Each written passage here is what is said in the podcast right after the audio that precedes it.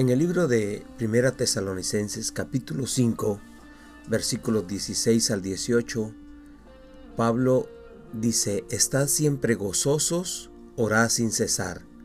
Dad gracias en todo, porque esta es la voluntad de Dios para con vosotros en Cristo Jesús. Todo este capítulo es una serie de recomendaciones finales.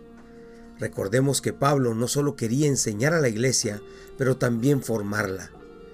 Estas recomendaciones nos muestran la forma en que una iglesia debe desarrollarse. Pero, especialmente en estos versículos, Pablo revela las tres bases indispensables de una iglesia genuina, sana y con visión. Elementos preciosos para desarrollar una iglesia poderosa. Cada versículo entonces es un tema diferente, pero a la vez es complementario. El primer versículo, Están siempre gozosos, este es un mandato de Pablo, es una acción imperativa, es una orden. Esta actitud se deriva de lo que ya hemos recibido. Si nosotros analizamos un poquitito en el Antiguo Testamento el gozo o la felicidad, esta actitud es consecuencia de la obra redentora del Señor con el pueblo de Israel. Ellos estaban felices y gozosos porque Dios de alguna manera se manifestaba en su gracia, en su amor y en su misericordia. En nuestro tiempo es la acción derivada del favor de Dios que tenemos como criaturas e hijos e hijas suyos. Es importante entonces notar que hay alegría en nuestro corazón porque estamos fijos, estamos seguros, que pase lo que pase en esta vida, si amamos al Señor y tenemos un propósito, será para bien, y si morimos, será para estar en su gloria eternamente.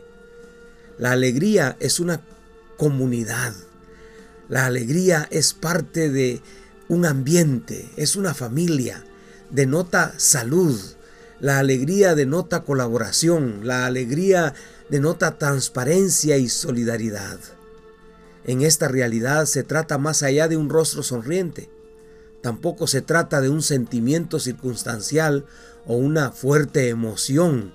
Se trata absolutamente de mi confianza, mi seguridad y mi pasión por el Señor que me preparan para enfrentar y ver la vida, mi mundo y mis circunstancias de una manera totalmente diferente a como la ven los demás. Muy puntual. Sencillamente mi gozo deriva de la seguridad de la gracia, el favor del Señor y no de las circunstancias que me rodean. También el gozo o alegría, como lo traducen otras versiones, denota la forma en que ordenamos nuestro mundo, la forma de estar seguros en medio de cualquier circunstancia. El segundo versículo, orá sin cesar, oramos juntos, oramos separados, oramos en grupos, pero tenemos el mismo sentir. Oramos unos por otros, oramos por los amigos, oramos por los vecinos, oramos por nuestras autoridades, por todo lo que se mueve dentro de nuestras circunstancias. Las personas que oran conocen a Dios. Las personas que oran saben que Él es el recurso más poderoso para nuestras vidas a través de su Espíritu Santo y la comunión a través de la oración. Las personas que oran son optimistas, alegres y serviciales. Las personas que oran tienen una unción y autoridad del Señor para bendecir a los de su alrededor y más allá de ese alrededor. Las personas que oran tienen autoridad para interceder y compartir el amor del Señor.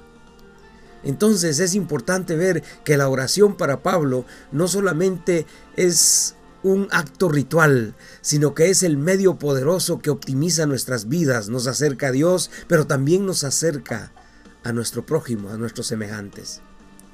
El tercer versículo en su primera parte dice, Dad gracias en todo. Definitivamente, el que vive agradecido es una persona feliz y de bendición y no solamente a su propia vida, sino en su, en su círculo en el que se encuentra. Es una bendición alrededor de él. Una persona agradecida está más dispuesto o más dispuesta a cumplir sus obligaciones que a reclamar sus derechos. Lo contrario con los que no son agradecidos. Hacen bandas, delinquen, gritan violentamente sus derechos, pero no están dispuestos a cumplir sus responsabilidades. Entonces todo lo contrario a los que sí están agradecidos, que aman, que colaboran, que sirven. Por lo tanto, de esto sale un principio.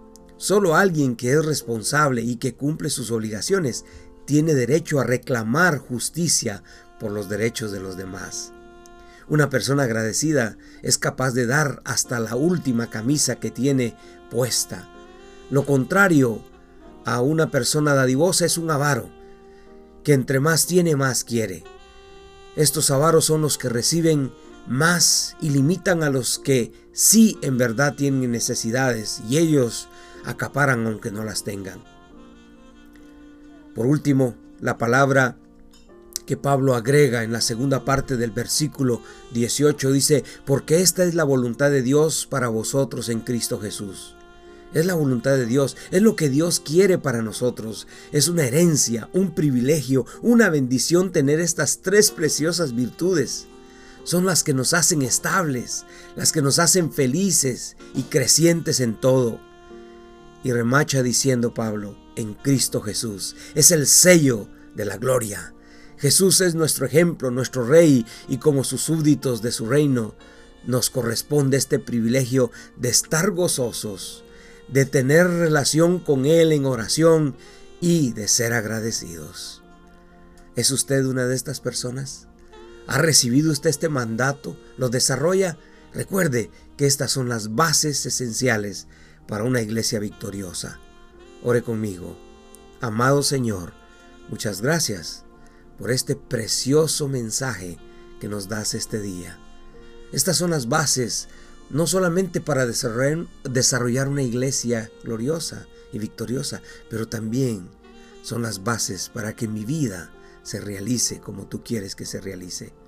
Señor, muchas gracias por la oportunidad que me das de ser parte de ese reino glorioso en el que nos gozamos, en el que tenemos comunión contigo a través de la oración y en el que compartimos lo que tú nos has dado. En el nombre poderoso de Jesús oramos con gratitud. Amén y amén. Que el Señor los bendiga. Les habló el pastor Leonel de León.